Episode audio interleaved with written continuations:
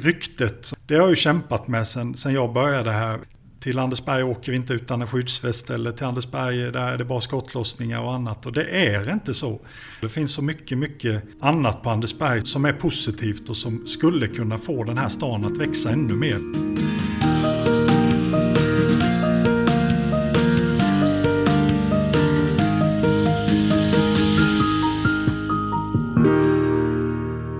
Även om man inte ska blunda för de problem som finns så måste fler människor i Halmstad se på stadens mer utsatta områden med nya ögon. Det säger Johan Björnqvist som jobbar som urban utvecklare på Halmstads kommunala bostadsbolag HFAB. Det här temat av podden Halmstad växer har vi gett rubriken Berättelser från en delad stad. Här har jag, som heter Linda Thulin, vänt mig till fyra Halmstadbor som i sina yrken dagligen ser exempel på konsekvenserna av att vår stad blivit allt mer delad och så har jag bett dem berätta om det de ser. I eh, temats avstampsavsnitt så pratar vi om begreppet segregation, varför det är en angelägenhet för hela samhället och hur det ser ut i Halmstad. I det här avsnittet så träffar vi en av dem som tillbringar dagarna åt att skapa bästa möjliga förutsättningar för de som bor i våra mer utsatta stadsdelar. En av de mer påtagliga skillnaderna mot den mer välmående delen av staden, det är trångboddheten. Det berättar HFABs Johan Björnqvist.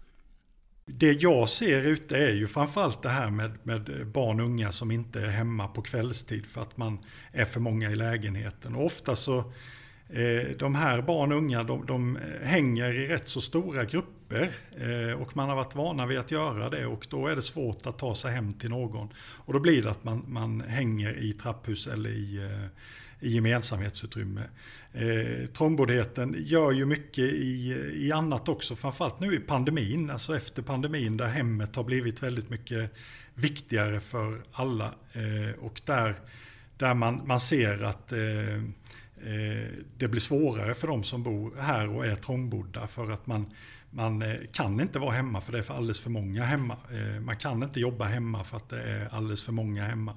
Jag kan bara jämföra också med hur det, hur det ser ut på Andersbergsskolan här nu till exempel. Där det var för, eh, när jag började på eh, Andersberg, alltså nästan tio år sedan nu, eh, där det var ungefär 250 elever på skolan. Vilket nu är uppåt 500 elever. Nu har det väl blivit lite färre igen, men det har dubblat alltså på, på eh, lite drygt tio år. Det har gjorts samtidigt som vi har inte byggt någonting nytt på Andersberg. Här finns inte några nya lägenheter att bo på. Det tycker jag säger rätt mycket om trångboddheten och att, eh, att, eh, att fler barn eh, tvingas att växa upp trångbott än vad man gjorde bara för tio år sedan. För jag känner att det här är världens dummaste fråga, men jag är rätt så van vid att ställa sådana nu för tiden. Varför behöver man bo så trångt? Alltså finns det inte tillräckligt stora lägenheter? Är de för dyra? Eller, vad, eller är man snål? Eller vad är liksom problemet? Ja. Nej, men vi, vi, ser ju och har sett länge just med kötider på HFAB till exempel har sprungit i höjden. Alltså, vi har, har väl medeltid för kön på ungefär åtta år. Och det är väldigt länge. Så att man får ju inte tag på någon lägenhet och eh, då är det ju enklare och bättre att, att bo inne hos en annan familj eller Alltså det är så det är. Det är inte ens liksom en och samma familj som växer ja, det, ur, utan det kan också vara att man är mer än en familj. Ja, men det kan det vara. Men, men det är klart att det handlar också om en familj som växer ur en lägenhet och kanske inte får tag på en annan. Vi, vi måste också, till exempel HFAB, lära oss av det att bygga större lägenheter. För att det, det är eh, familjer som är större och större och, vi, eh, och måste kunna bo i en, eh, i en hyresrätt, icke trångbott så att säga som det ser ut idag så har vi ju inte jättemånga fyra, någon femma har vi kanske på Andersberg, men annars är det inte, det är tre och två. Mm. Eh, det, det, är klart att det måste vi ju bli bättre på. Sen är det ju så här att vi har ju tänkt på de här frågorna, det är inte, vi tänker, börjar inte tänka på dem nu, utan vi har tänkt på dem bak i tiden också. Men eh, eh det tar tid att bygga också. Så att, eh, men just att bygga större lägenheter tror jag är jätteviktigt för trångboddheten. Ska man vara överens om att det är rätt väg också att gå? För det ska vi ju alltid komma ihåg när vi gör den här podden att, att sen har politiker lite olika uppfattningar om hur saker och ting ska göras och det råder delade meningar om vad som är rätt. Och så finns det de som säger att om, om 20 år så har vi inte så stora familjer längre för då har den nya generationen skaffar inte lika många barn och då står man där med för stora lägenheter. Ja, och det ska vi ha med oss också att ser man 20 år tillbaka i tiden så, så eh, var det svårt att hyra ut lägenheter på Andersberg. Och HFAB har jag fått eh, berättat för mig att man, man byggde istället om alltså 3 4 till 2 1 eller något sånt. Alltså gjorde väggar emellan för att det var den boendetypen som, var, som man skulle bo i då. Mm. Så att det här ändrar ju sig över tid.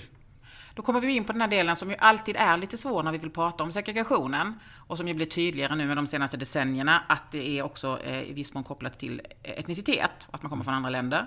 Hur är det att tackla den situationen? För vi är ju inte så bra på det i Sverige, vi är lite rädda för det, Nej. eller vad man ska säga.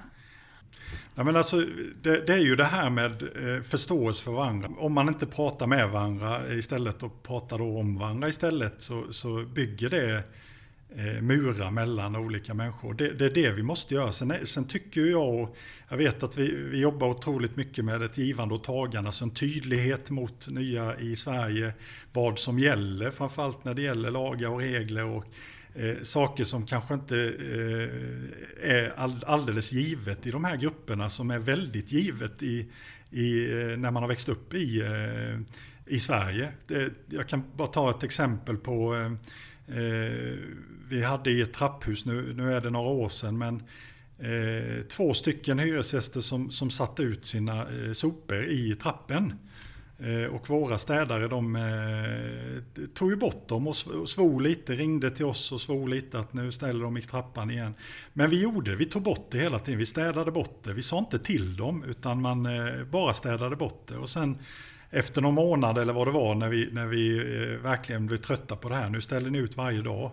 Så eh, knackade vi på och frågade dem varför de gör det och då trodde de ju, för det hade man gjort i deras hemländer, ställt ut det i trapphuset. Och eftersom vi tog det varje dag så eh, var det ju någonting som de trodde var naturligt. Och det, det är ju precis det här vi måste få fram mer, alltså att våga prata om de här frågorna som vi tycker är kanske lite konstiga eller onaturliga. Våga fråga, våga eh, ta diskussionen, eh, prata om det. Eh, jag tror att det är viktigt för att integreras eller för att eh, bygga ett, ett, ett Sverige så att säga. Så att vi pratar med varandra istället för om varandra och skriver om varandra. Eller, och för att ge människor en chans att få veta vad som gäller. Ja. För min uppfattning, och det är en hobbyanalys, eh, det har man ju alltid många, den är ju lite grann att när man lever nära det så som du gör och stöter på de här eh, skillnaderna slash konflikter, vad man nu väljer att kalla det för, då är det ganska självklart att men vi måste prata, vi måste berätta. Det är inte så konstigt. De blir glada när de får reda på hur de ska göra. Medan om man har lite längre till det och mer intellektuellt ska förhålla sig till det, så är man väldigt så här, nej men vi ska ha respekt för allas olikheter, vi ska inte kränka människor i vad de är vana vid att göra. Och så blir det istället någon form av ängslighet som gör att vi inte berättar att, hörru, mm. här får du gå själv och slänga soporna. Ja, ja men jag, det, så, så är det ju. Det, det är ju eh, rädslan att, att inte eh, ta kontakt. Och det kanske också är lite typiskt eh, svenskt. Det ser vi ju i trapphus också där man kanske gå eh, flera år utan att hälsa på sina grannar eller något sånt här. Och det tycker man är jättekonstigt i den här gruppen. Och bjuder in och eh, eh vill vara med och vill eh, socialisera sig. Eh, och det tror jag också är en, en liten kulturkrock det här med föräldrar som inte är ute på kvällar. Att det här är någonting som Eh, i, i deras kulturer kanske, där, där, det fanns mer liv och rörelse i centrumdelar med restauranger och eh, den delen. Och då blir liksom hela, hela samhället och alla de människorna som är ute och äter eller vad de nu än gör, blir någon slags eh, motvikt till de där ungdomsgängen också. För mm. att man bara är i den miljön. Det behöver inte vara mina egna ungar, Nej. men det är någons ungar liksom. Ja, och det, det, jobbar jag ju mycket med också, att försöka få fram dem. När man pratar om eh, de kapabla väktarna, alltså de eh, eh, Eh, väktarna som bara är där. Alltså inte, de behöver inte eh, ha någon eh, väktarkostym på sig eller något sånt här. Men det är vuxna, trygga vuxna som går i offentliga miljön. Och det jobbar jag ju mycket med att försöka få fram eh, olika aktiviteter ute, eh, framförallt på sommaren, där man eh, Eh, få ut de vuxna och vara de här naturliga, kapabla väktarna för eh, området. Sen också att man i det läget eh, lär känna grannar och förstå att man kan få samma problem med eh, sina barn som, som några andra har och eh, kan lära sig utav varandra och skapa de relationerna. Och det har vi ju gjort i många, många lägen också. Eh, de här forumen finns både på Andersberg och Vallås. Det gäller att vi försöker få ut fler som kan jobba med de här frågorna och skapa de här, som du sa, alltså skapa de här naturliga vägarna inför att få ett samtal. Det tror jag är viktigt så att man inte sitter på sin kammare och skriver av sig på eh, nätet istället utan man har de forumen ute och pratar med varandra och lära sig av varandra. Mm. Eh, etniciteten som sagt är ju en del av den här segregationen. En annan del är ju då att de ekonomiska förutsättningarna är väldigt annorlunda. Eh, hur märker man det? Ja, eh, alltså... Och det är lite, lite sorgligt. Det är ju en av de frågorna som jag tycker är så ledsamt i den här stan. Eh, när man märker skillnader på eh, eh alltså barnfattigdom i, eh, i de östra delarna. Som, eh, där, där framförallt barn då eh, blir så överlyckliga av väldigt små saker. Alltså man eh, eh blir eh, själaglad för att åka till till brottet eller få någon eh, glass på eh, eh, fredag eftermiddagen eller något sånt där. Och det är ju någonting, behöver ju inte vara dåligt att man uppskattar små saker, men det är ju ett tecken på att de som sagt har det ganska dåligt. vad, vad ser du för risker med det? Nej, men det är klart att riskerna finns ju att man tar de enkla vägarna, alltså väljer fel väg för att det, det, är enklare och det genererar i, i mer pengar. Och Tyvärr har vi ju haft eh, i vårt som, våra sommarjobbsprojekt till exempel där man eh, har en möjlighet att tjäna en extra slant och de allra, allra flesta tycker att eh, det är fantastiskt och eh, man får in den här extra slanten på, eh, på sommaren. Men vi har ju de som också säger eh, att eh, Johan, eh, ja, det här kan jag lösa på mycket enklare sätt. Typ så här. Att man inte känner att det är den rätta vägen in. För det finns så mycket kontaktytor till kanske kriminaliteten då, där man löser sådana här saker enklare. Och det är jättesorgligt och jättetråkigt för hela staden. Det måste man ha med sig. Eh, att det är barn i, i denna stan som har de kontaktytorna till eh, kriminaliteten och väldigt nära. Mm. Så där, där är det viktigt att prata om grannskapseffekter och kompiseffekter. Att man har att vi försöker bygga de här, för de finns. De finns otroligt mycket, de här positiva krafterna, positiva förebilderna som, som vill någonting med, sin, eh, med, med sina liv och med sitt område. Att vi försöker att stötta det och eh, göra det bästa av det. Vi pratar mycket om det här under de här samtalen vi har haft innan vi spelar in också, du och jag. Det är viktigt för dig att liksom hela tiden hitta, hitta det positiva och inte liksom stirra sig blind på de problemen som finns och så, för att de är så mycket i fokus i alla fall. Eh, och jag märker att det där är en stor frustration hos dig. Mm. Kan du utveckla det lite grann, liksom hur det är att, att, att alltid slåss mot den där utomstående bilden av, av det här som problemområden?